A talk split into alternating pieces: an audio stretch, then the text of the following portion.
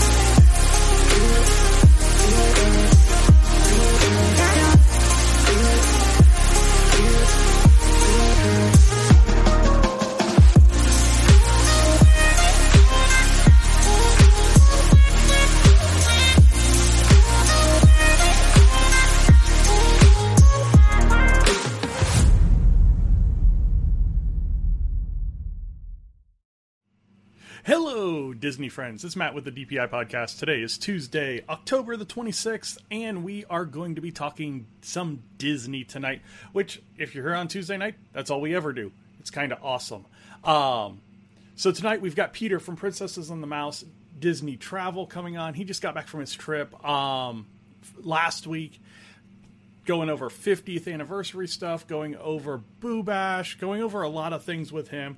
Got a lot of news tonight. Couple of quick housekeeping things as far as the podcast goes. If you weren't with us last week, we did do a live from the Boo Bash from Magic Kingdom with Peter over at Boo Bash. He is telling us about Genie Plus, about Enchantment, about Harmonious, a lot of different things in that live. So go check that out. It is on the Facebook page here at DPI Podcast and on any of the streaming services that you get. Just look up the Disney Planning Insights Podcast. The other thing we have coming is Animal Kingdom. We've kind of been neglecting Animal Kingdom. We should be neglecting Epcot, but we've been neglecting getting that Animal Kingdom the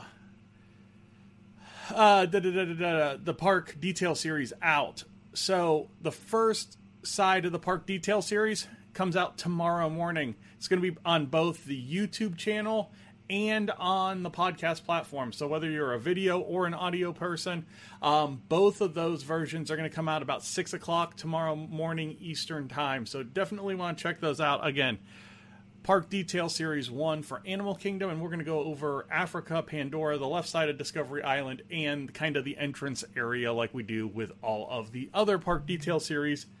The other Park Detail Series videos and podcasts. So yeah, so again, lots of news today. Peter is getting his camera and lighting and microphone and everything set up. He looks like he's lost in like 90s dial-up mode right now. So hopefully he can get that figured out. As soon as he gets that figured out, we'll get over to him and start talking some Disney with him. So let's just see where this screen goes.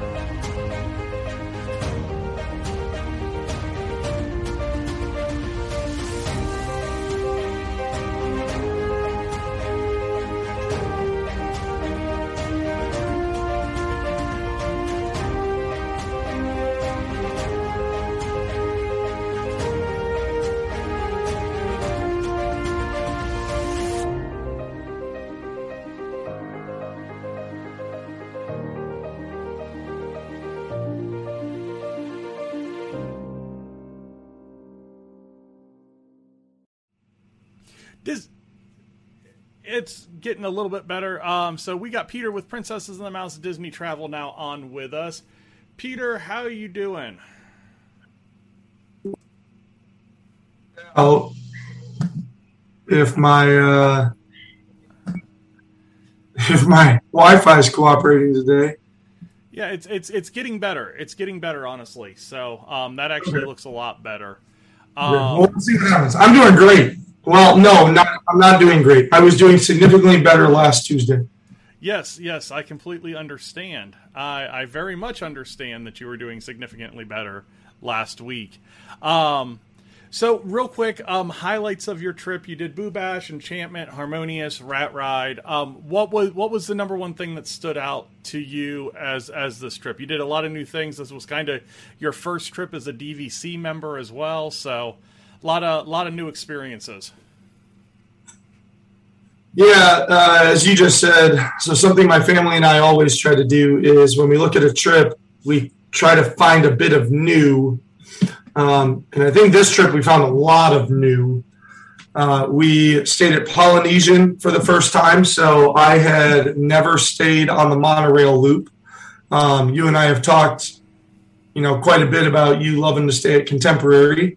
So it was, we've stayed at Wilderness Lodge and we've stayed at Fort Wilderness. So we've been able to boat to Magic Kingdom, but being able to monorail to Magic Kingdom and monorail to Epcot was kind of a game changer. So being able to stay at Polynesian really let me see the draw of why people would be willing to pay that extra premium to get right there. Our very first day down, we had a 5:30 in the morning flight. So we got in crazy early. We kind of got to the resort, went straight for Magic Kingdom. And so naturally, by the time, 6, 7, 8 o'clock rolled around, we were exhausted. Yeah. And staying for the Harmonious show at 8:15 just as 5 o'clock hit and 6 o'clock hit, it just seemed less and less feasible. So we bailed early and went back to Polynesian, and I'm really glad we did because Polynesian is perfectly across the bay from Magic Kingdom. So from the main pool there, you're just staring directly at the castle. Yeah. And they pipe in the music to the beach and main pool area. So we were sitting in the pool watching the fireworks and hearing the soundtrack for the first time, which was honestly perfect because then when we actually sat and watched Enchantment a few days later, we could focus on the castle projection. Yeah. And that makes it a big deal because, when you're watching it for the first time, it's kind of overwhelming. If you go in there blind, and Shannon's going to do that here in a few weeks, go into these shows blind, and you're kind of overwhelmed with everything that they throw at you with the pyrotechnics and the actual show itself and everything else that goes with it. Getting kind of a lay of the land and still being able to see the show is probably a pretty good way to start that whole experience. was. So staying at Polynesian was amazing. I had been wanting to stay there since I was about my son's age, so over 20 years now is the first time I saw the luau and wanted to stay at Polynesian. So that part of the vacation was amazing. We talked on Tuesday already. That Tuesday morning, I was able to get a Space 220 reservation for Tuesday at lunch. So Space 220 was a remarkable experience. As we kind of talked about on the show previously, a fine signature dining experience. The food was exquisite. The atmosphere, because the restaurant wasn't packed, we kind of speculated that they're still trying to figure out what capacity is, and so how many reservations do they have available. They might still be training more cast. They want to make sure the experience is worth the price tag. So all of those things just turned into a really, really fantastic dining experience. Just the restaurant was like maybe half full, and the food was just remarkable. And obviously the environment was out of this world. Yeah. So yeah. Nice use of the pun there. Thank you. Now I know you did lunch. Genuinely thought we went to space. I know you did lunch there, and the menus are very similar. There's just a couple of changes to the menu. When you think of that as a fine dining experience, does it warrant the price for that dinner? When you're looking at a $75, $80, $90, close to $100 dinner if you have a couple drinks with it. Yeah. So obviously I paid the lunch price of $55. I got the appetizer and the entree.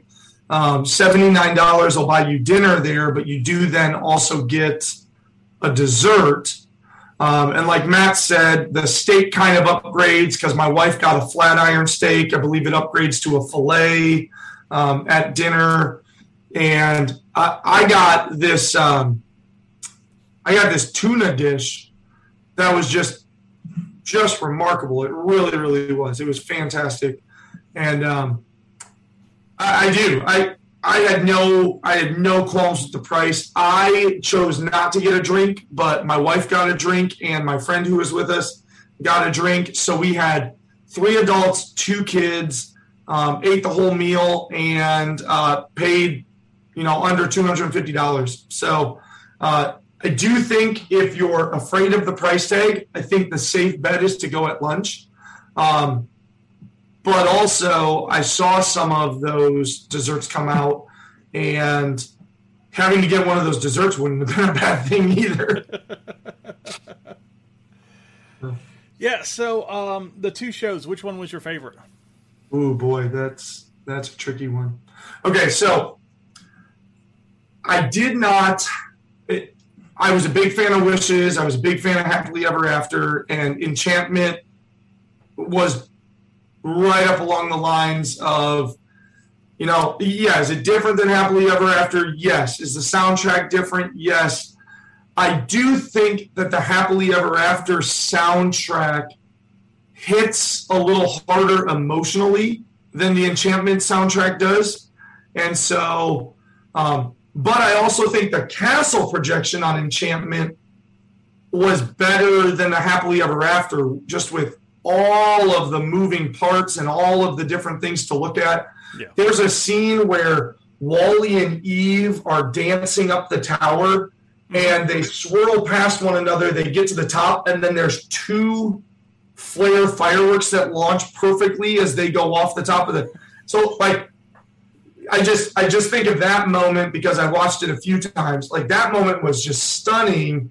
That just, it was all synced up perfectly with the launch, with the perspective of viewing.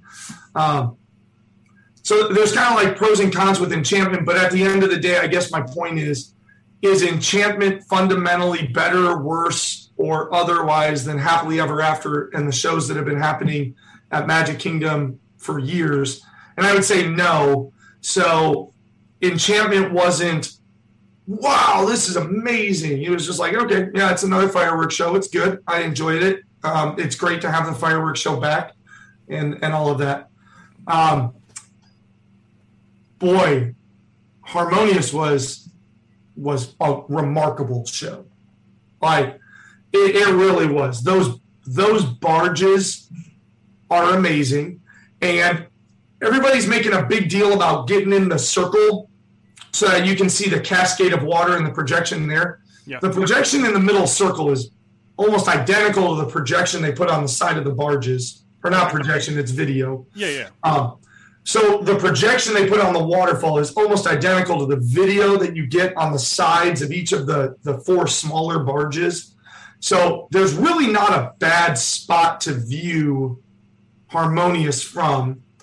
To the same degree, they incorporate the World Showcase, but I did love how Illuminations, like, genuinely highlighted the World Showcase as it went around. Yeah, kind of built through that show around the World Showcase, yeah. Right. It was like, boom, and this illuminates, and that illuminates. Illuminations, that's hilarious.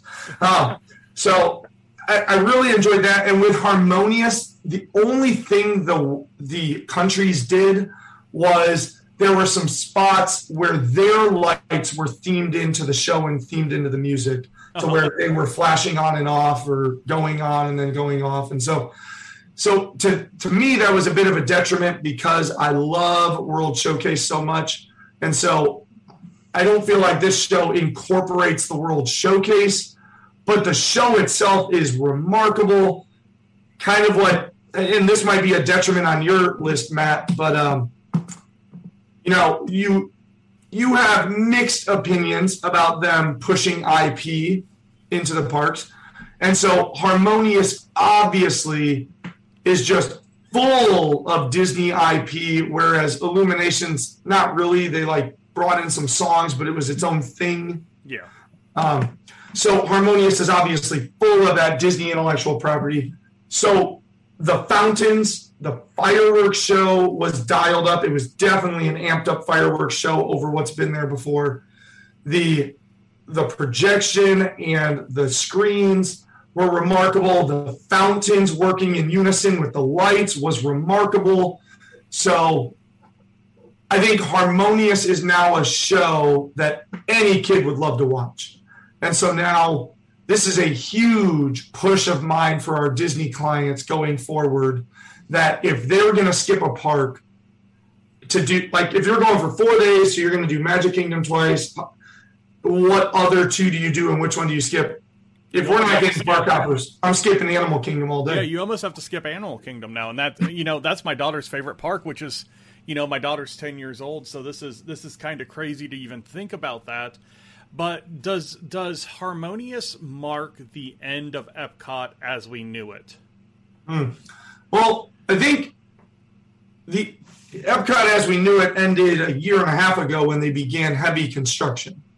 Correct. But there's like a full reimagining of here's what the sort of the land, water area is going to look like, and then here's what our space future area is going to look like. So, yeah, I think Epcot as we knew it is long gone. Like, I cannot tell you how much I missed those suspension wire flags hanging out over the central courtyard and the big fountain looming. I cannot tell you how much it kind of hinders my Epcot enjoyment, walking through the barricades out to the far left and right because that middle area is ripped up. So, yes, but not in necessarily a bad way.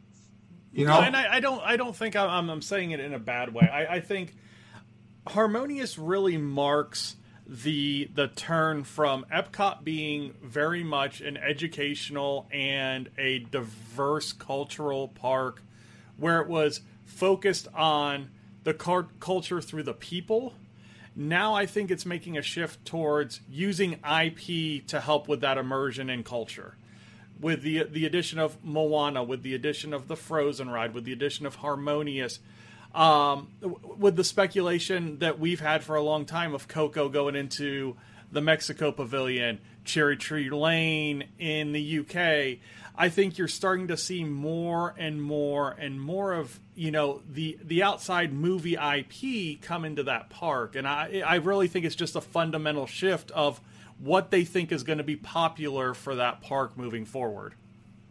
So two points came to my mind as you were talking about that. So thing number one, a decade ago, we didn't have a tremendous amount of multicultural celebration movies from Disney. Correct. Right? So if we talk a lot of those things that you said, Frozen, Moana, Coco, all of that has happened in the last decade. Yeah. Maybe a little bit longer, right? Hell, even like having Tiana in the story of the Princess and the Frog is, I know Princess and the Frog is a little bit older movie, but it's still, 2000 years. Yeah. Yeah. 2008, 2009, maybe for when Princess and the Frog came out, maybe a year or two before that, but not by much. I'm going to have to look now as I make my point. So part of it is the Epcot from 15, 10, even 10, 5 years ago reflected the Disney of the time, And so now the Epcot of today that's being redesigned and reimagined is showing the Disney of today. There are a lot more of those celebrations and those stories that we can put in. Already Coco's taken over Mexico. Because Three Caballeros is still there. The entire front entryway is just a Coco shrine. And it's fantastic because it's what your kids and what my kids know. And so for the next generation of Disney to come in, and for Disney to keep itself relevant and popular into the future, it needs our kids to see stuff that's familiar to them so that they want to bring their kids back in the future. Correct. So why does Splash Mountain need a redesign? Splash Mountain needs a redesign because our parents saw Song of the South. I never saw Song of the South.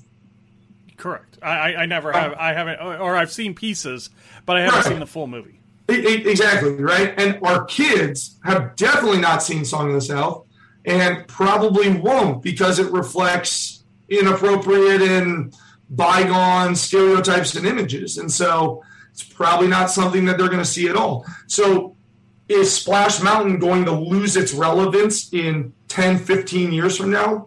Yes. So let's redesign it, Tiana. I mean, the only reason my kids know Br'er Rabbit at all is because they love Splash Mountain, and I had to explain to them, it's Br'er Rabbit, and you got Br'er Fox and Br'er Bear, and you got all these characters, and it's this whole story about Br'er Bear and Br'er Fox trying to chase him down, and Br'er Rabbit outsmarting him, and, I just sort of, explained the cartoon portion of Song of the South. Yeah, so, and I get what you're saying. I mean, the parks are going to ever change. I just... When I think of Epcot, and the first time I was at Epcot would have been 93 or 94. So we're talking, 28 years. Yeah, 11 years into its existence. Yeah. When I was first there, I was really struck by the non-existence of IP in the park. You had celebrities that were there, Captain EO, that kind of stuff, but it wasn't anything that was like a character from a movie. And I think when you put it the way you did, it was 10, 11, 12 years into existence. It hadn't had time to evolve yet. And now as we're looking at the evolution of the park, it makes a lot of sense that it's going the way that it's going. They started to bring in Mickey and Donald and that kind of stuff, and now they're starting to bring in the relevant movies for the future because, in 20 years, our kids are going to be taking their kids, and they need something that's relevant at that point. Yeah, it's very feasible that our grandkids are going to watch Ratatouille and Moana. Correct. So being able to take them to Epcot and see the Journey of Water featuring Pua and Hey Hey and Maui and Moana, yes. And then walking back to France and seeing the creperie and getting the ice cream and all of that is still a very, very valuable thing. But then being able to walk back there and ride the Remy ride is very important as well. Like I said, with Guardians of the Galaxy coming in, Ratatouille being there now, the switch over, the the Frozen ride was already a lot to make clients pause and say, should I be going to Epcot? The addition of these other things, it's a no-brainer now. And then on top of that, on top of the fact that Epcot is upping the rides, attractions, and experiences, you've still got the culinary and multicultural immersion. Because, again, I asked my son as we were coming home, I said, what was your favorite thing about this trip? And he said, the amazing food from Food and Wine Festival. Because we went in there our second day and we got him a festival guide, and he sat there looking through it in some downtime. And by the time we actually went to the park later in the week with the goal of getting Food and Wine Festival accomplished, which, by the way, we did in 3 small 3-hour chunks. And it was perfect because you try to do it all in one day and it's just so much. So we did this chunk of it and then that chunk of it, and then we did the World Showcase portion. But that's beside the point. I just think when I talk to clients, they're like, oh, yeah, I hear Epcot's not all that great. And I go, I don't know who's still spreading this story to you. If you can get past a little bit of construction going on right now, Epcot is remarkable. Yeah. Because we've talked on this show before. What, maybe 2 months out of the year, there's not a festival going on?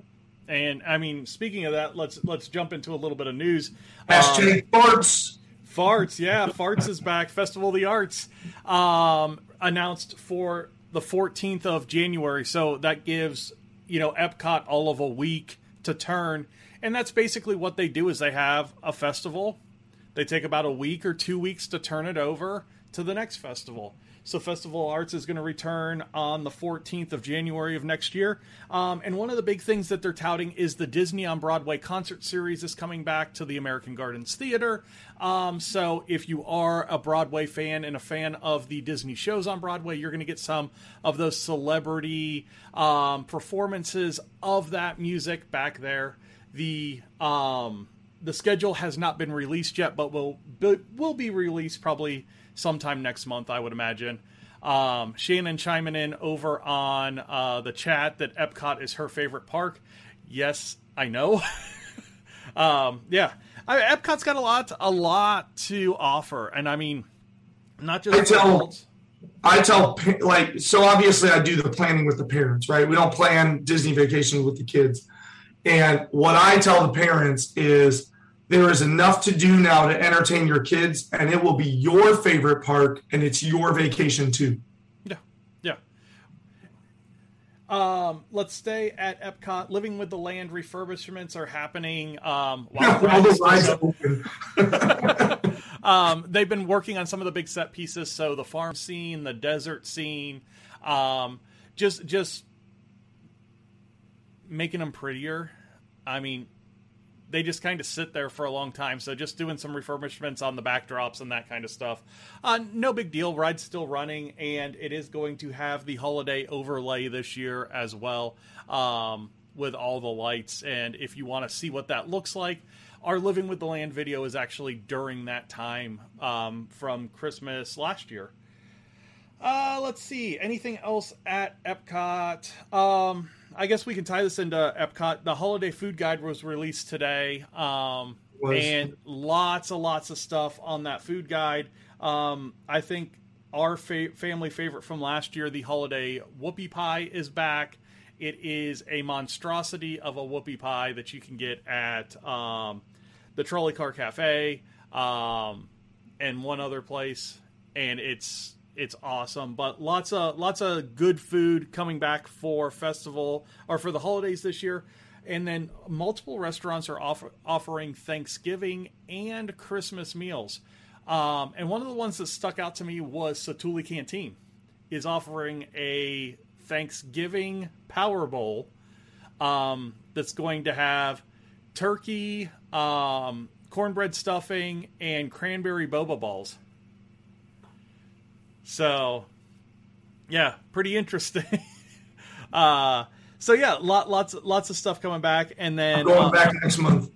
Most of the holiday treats are going to be available from the 8th of November through the 1st of January. So basically, how long Disney is going to celebrate the Christmas season? That's how long most of the treats are going to last.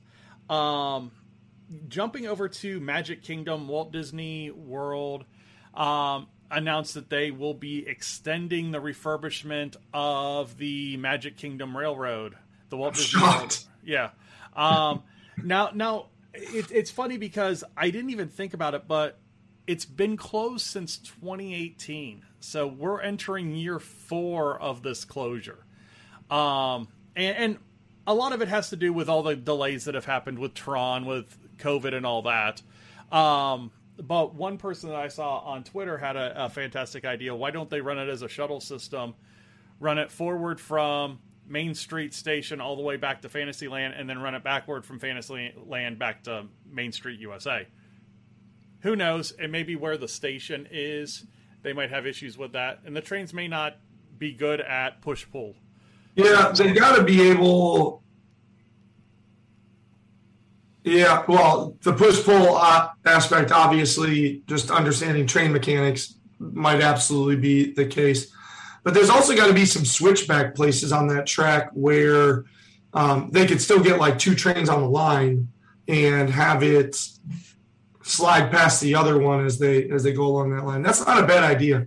Like you said, obviously it's mostly to do with Tron because they had to completely rip up that area of it, and the last thing they're going to do once Tron is ready to go is reroute the railroad and, you know, around it. Or but you think about it, it's the 50th anniversary and you don't have the train running. Right, which is arguably Walt's greatest passion. Yeah. Walt was a huge train fanatic, for those of you that don't know. And, basically you could just imagine telling Walt, hey, due to refurbishments, we're not going to have this open during the 50th anniversary. Like that, I don't know if that would fly if he was still alive and in control of things. So staying at Magic Kingdom, 2 dates for the Christmas party have now sold out. November the 9th and November the 11th. And it's significant because it's the first 2 of the cheapest price. So it's the first 2 dates that have that $169 per person price tag.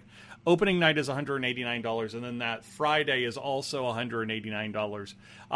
So it's interesting to see that those 2 dates have sold out, and they're the only 2 dates that have sold out so far.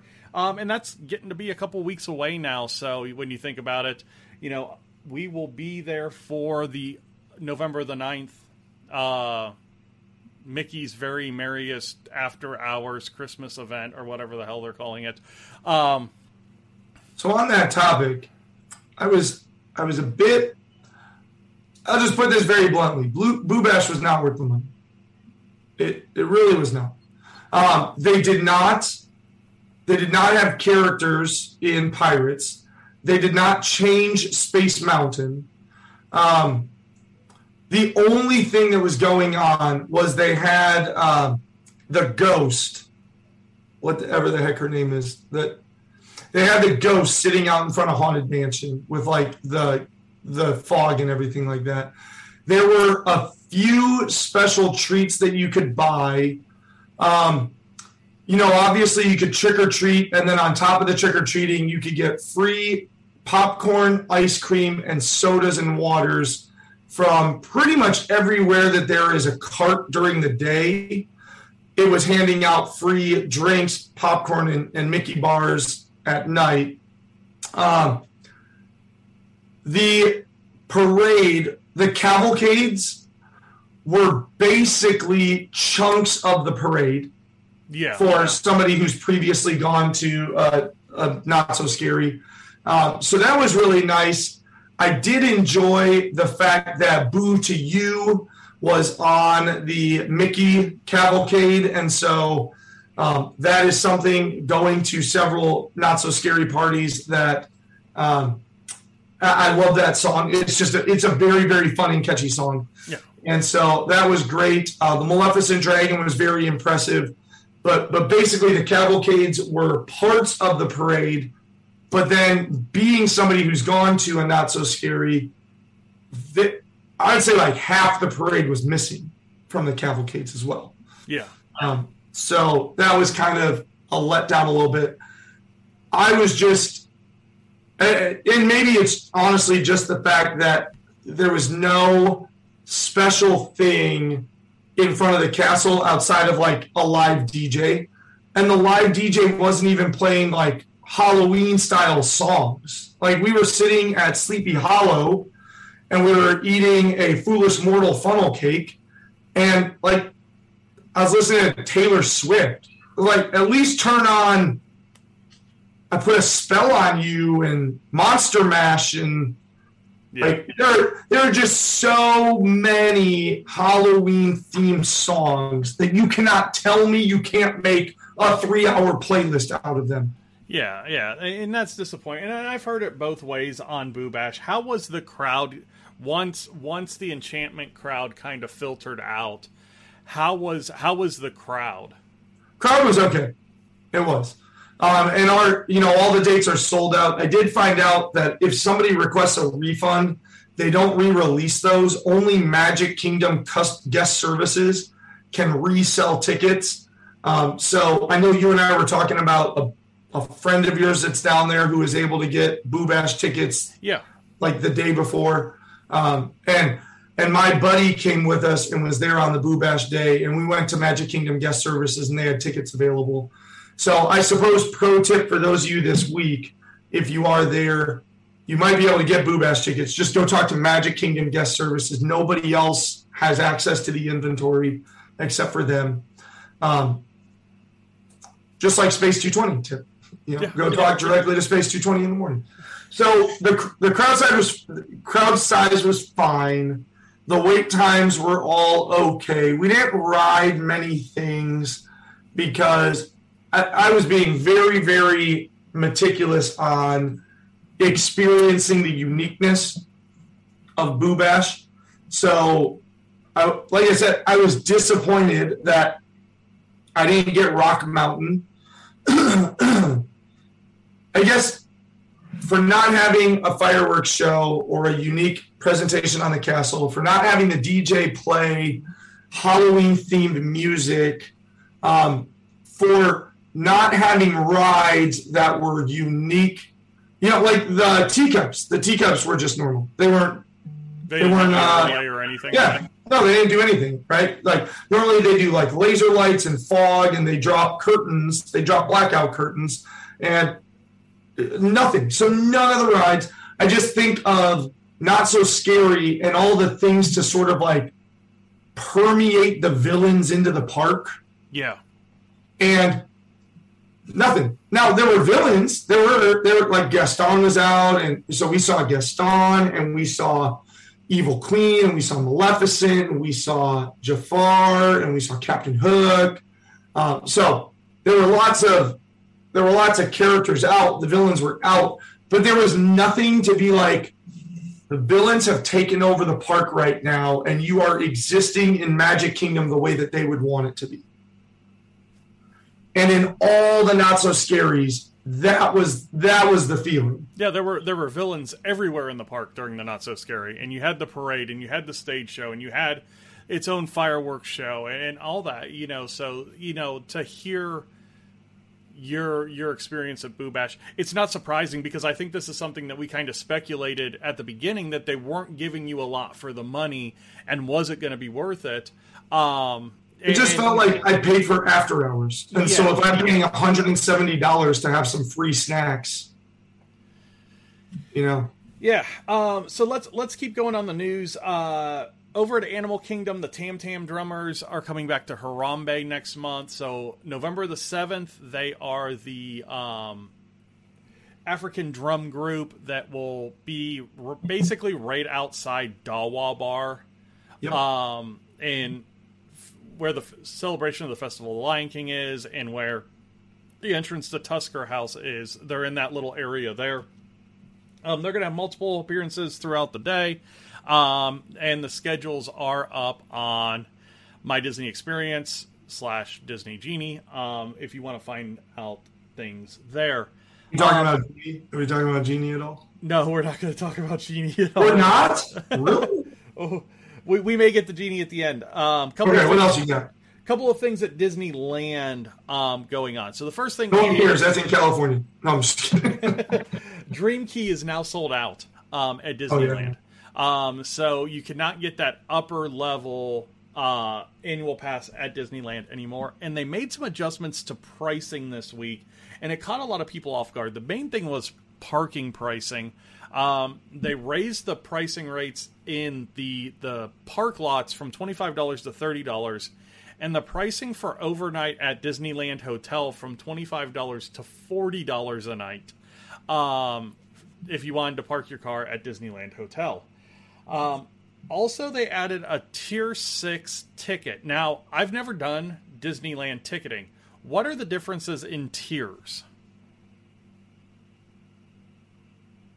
So when I went, the difference in the tickets really just has to deal with your early entry, because at Disney World, it's pretty much if you're staying at one of the resorts, depending on the resort you're staying at, you're eligible for like early entry and things like that.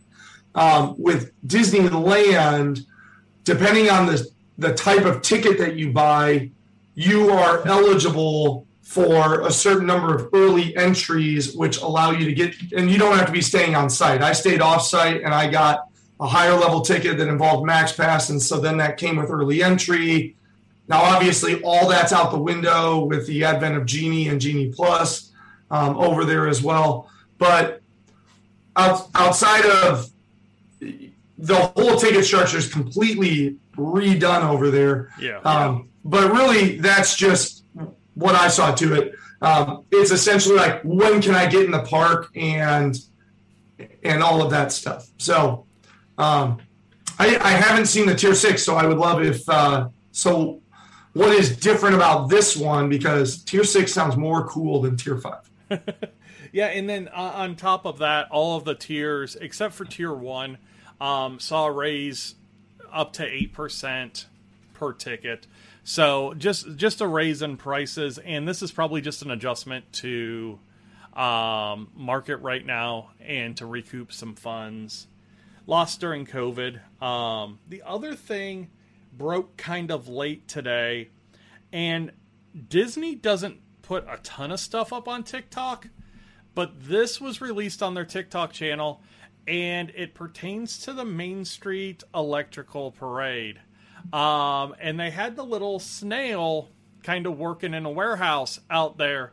And I told Shane, I said, I wasn't going to speculate or anything like that about the ramifications of this, but basically what they announced is that the Main Street Electrical Parade is coming back to Disneyland, at some point. So what do they do with Paint the Night?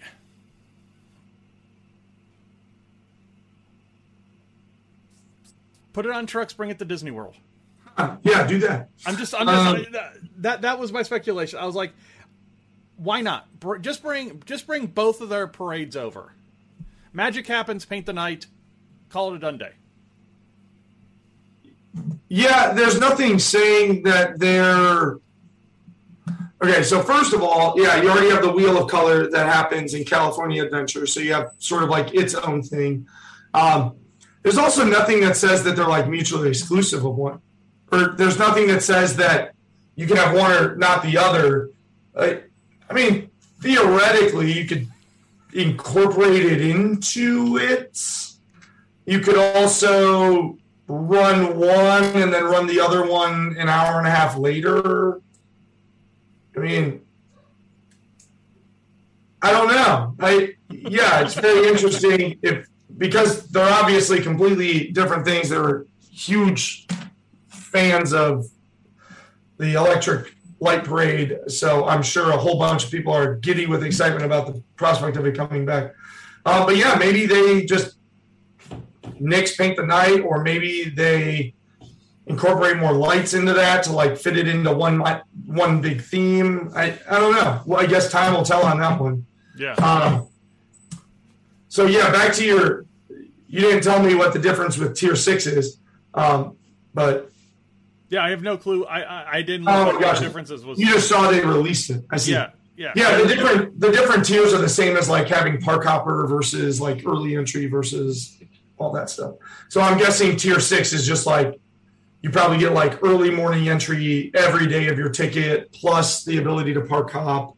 So not sure. Maybe there are even ticket options there that like include a character meal or you get the character meal at it's not Artist Point, that's at Wilderness Lodge. Grand Californian has one, and so does Disneyland Hotel. They have a goofy one, but anyway, beside the point. It'll be very interesting to see. You could also, maybe you run Paint the Night over at California Adventure and Electric Light Parade over at Disneyland, and then you do the Wheel of Color because then that's already at California Adventure. So now you have Paint the Night as dusk is approaching and then Wheel of Color an hour later just before the park closes. And so now you have Paint the Night into Wheel of Color versus moving it to Florida, move it across the entryway. It'd probably be more cost effective. Okay, so the tiers right now are when you can use the tickets. Speaking of looking things up, Princess and the Frog released in 2009. So we were right. I said 08, 09.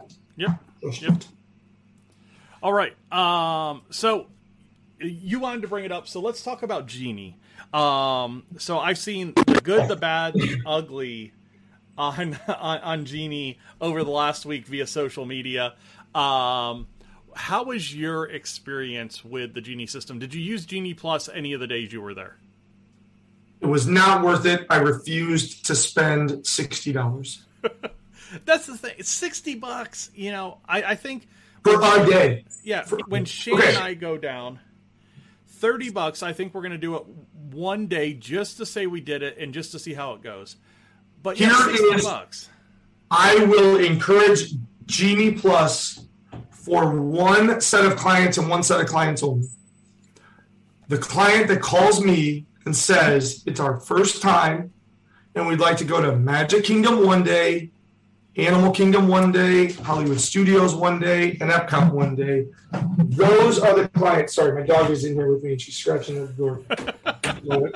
It was getting annoying. So if you are a first time at Disney and you're, those clients like, hey, we're going to go to Disney for 4 days and then we're going to go to Hollywood or we're going to go over to Universal for 2 days. Yeah. Then I'm going to say, okay, let's talk about this add-on that you can do that's going to be incredibly worth your time, right? If you go to Disney regularly, and even not regularly, but even if you're on like a 5-day park hopper, there is almost no purpose of getting Genie Plus. There really isn't. Outside of the fact that you get to book return times and go up the lightning lane versus standing in the ride queue. And so if you're big on, well, I don't like waiting in lines though, then yes, Genie Plus is worth the money because now you can book a return time, you can go sit down with your churro and put your feet back and relax and then go to your return time and book your next one and then repeat the process and ride 10 rides and have 10 Mickey bars. I support you. But I just, with FastPass being gone, the ride lines are so manageable. Even in the fact that I was there 2 weeks after the 50th anniversary started and the October fall break crowds came swarming back in all their fury. There was tons of reports about like August and September being like ghost town. It was not that way. There were people everywhere. And I looked around and I was like, yeah, there's people everywhere, but like 45 minutes for Flight of Passage and, I got to wait 50 minutes for Seven Dwarves. And those are manageable times. Yeah, I got away like 30 minutes to ride Pirates of the Caribbean. Yeah. So the advantage to Genie Plus would be, I don't like standing in lines. Okay, well then spend the money and go do that. I couldn't justify $60 considering that my family, you know, the way we're approaching parks these days is like we slept in almost every day. We avoided the massive crowds in the morning by just kind of walking in an hour after the park opened. We cherry picked the things that we wanted to do. And then we went back to the pool and relaxed in the hottest part of the day. And then came back as the temperature cooled down at night. So like it just $60 is, it wasn't worth it. Yeah. But yeah, if it's your first time at Disney and you're like, we're going to Magic Kingdom one day, I'm like, you need Genie Plus. Because then you can book a return time and get in another manageable line. So you can ride that right after, book another return time, get in another manageable line. Genie Plus does make Magic Kingdom doable in one day. It's going to be a long day. I've got a couple of those coming up. I know that when we go down there, I'm taking the new camera equipment down, so we've got a couple of long days planned with equipment. So the lightning lane. Let's talk about the lightning lane real quick. Yeah. They could charge more for Rise of the Resistance. Rise of the Resistance is the top right now with $15, and that thing was sold out before the park opened. People with regular tickets didn't even get a shot at it, and the ride line was still massive. Like you're talking 150-minute plus wait times. So you could open more windows and you could charge more for those windows if you were Disney. And then on the flip side, exactly like you and I speculated, Frozen, why am I going to spend money on that? And why am I going to spend money on Space Mountain? Like nobody was using, like you could get Space Mountain late in the day for like 30 minutes from the current time. Yeah. But you and I already know, right? Space Mountain, as soon as Tron opens up the gate, flipped out. And as soon as Guardians of the Galaxy opens up its queue system, flipped out. Yeah. It's going to be Ratatouille. I can't believe that Mickey and Minnie is the other one. I think that's a bad call as well. What would you do at Studios? Would you do it with Slinky or would you do it with... I'd do Slinky. Smuggler doesn't draw as big of a line. Plus, Smuggler just turns people. Or you think? Rock and Roller Coaster. Yeah, I could see. I like the fact that... So Rock and Roller Coaster is a pretty old ride. My daughter got to ride that for the first time. There you go. You asked for my memorable takeaways. My daughter was... right at 48 inches. So we took her, we went up to Rock and Roller Coaster, and her head hit the sign. It was like she wasn't even close. She like crushed. She was like almost 49 inches. So we get on Rock and Roller Coaster, and I hear a little girl screaming. And so I'm thinking it's Addie until I realize that it's coming from behind me. And so then I start tuning in to listen for Addie's voice. And all I hear over and over again on Rock and Roller Coaster, in the dark, upside down, first for both of those things. Because, well, I mean, she's ridden Space Mountain. But even there, like, I hold her shoulders most of the time. So she's in the dark, propulsion launch, flipping upside down 3 times. All I hear coming from her is, this is awesome! This is awesome! So, but anyway... with Rock and Roller Coaster being such an old ride, it's kind of like Space Mountain. Like, why isn't Space Mountain drawing people buying? How many people have been riding Space Mountain for 30 years? Yeah. Now you want me to pay $8? Like, forget you. I'm gonna pay $8 for my 15th and 16th ride on Space Mountain. Yeah, I think putting it on Slinky Dog Dash would make sense, especially looking at the lines that place was drawing. It would make a whole lot of sense to charge Mickey Minnie prices, like $8 for Slinky Dog Dash. I think a lot of people would jump on that. So yeah, anything else that you're seeing around the parks or anything else you want to talk about? I just want to go back. Yeah, we're getting that itch now. We have bags starting to be packed and that kind of stuff. So we're on the other side of it right now. Yeah, you guys are 2 weeks away. Yeah. I realized I haven't seen the parks at Christmas with all that holiday decor in several years. So, well, don't you dare do what you've talked about doing. What have I dared talked about doing? Oh, yeah. That. I might.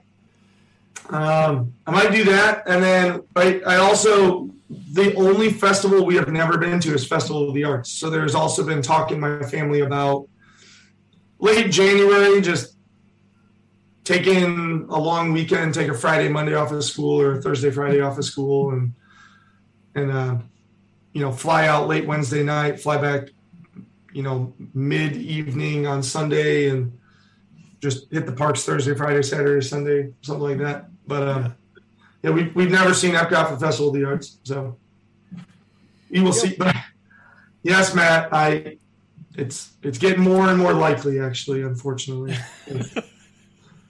It's a really big pill to swallow. No, I completely understand. By pill, I mean dollar sign. Yes. So that's all we've got tonight. Peter, thanks for coming on, bud. Peter, next week I have a basketball game, just so you know. What's that? I have a basketball game next week, just so you all know. All right. So no Peter next week. Well, okay, yeah, that's fine. No Peter next week's fine. The week after that, you've got to figure out how to bring me on. Yeah. I'll run the show and bring you on. There you go. So I can quick go live on Facebook. I just don't have all the fancy stuff. You have enough fancy stuff. A fair amount. I just need to set it up. Like, you should see my hodgepodge of a setup. My mic's just kind of thrown back behind my computer. My light is like at a 45-degree angle shooting at the ceiling, and I'm just going off of one light. Yeah, you run into the room at like 7:05, and you're like, oh, God, I got to get on the podcast. Where's all my stuff?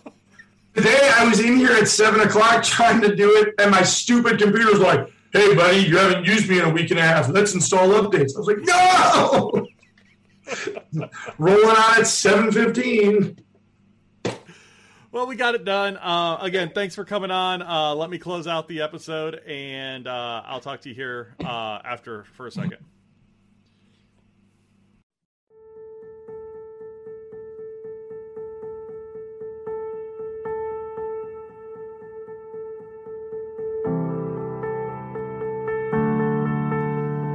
So yeah, we had Peter with Princesses and the Mouse Disney Travel on tonight. If you need a book, a trip, go through our website at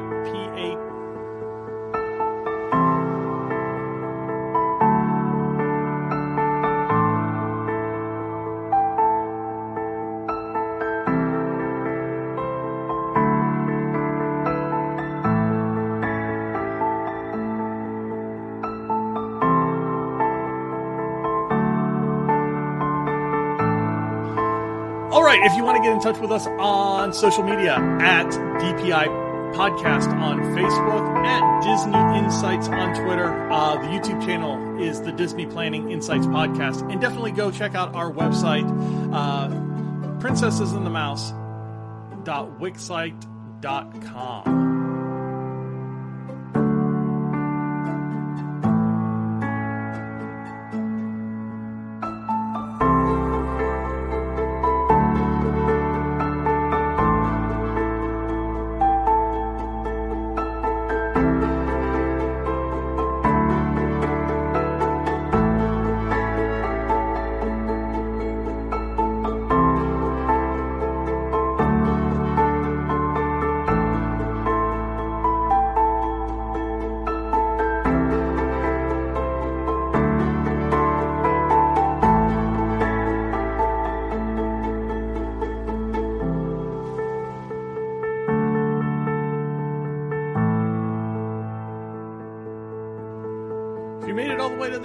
Thanks for hanging out with us. Have a good week, and we will see you next Tuesday.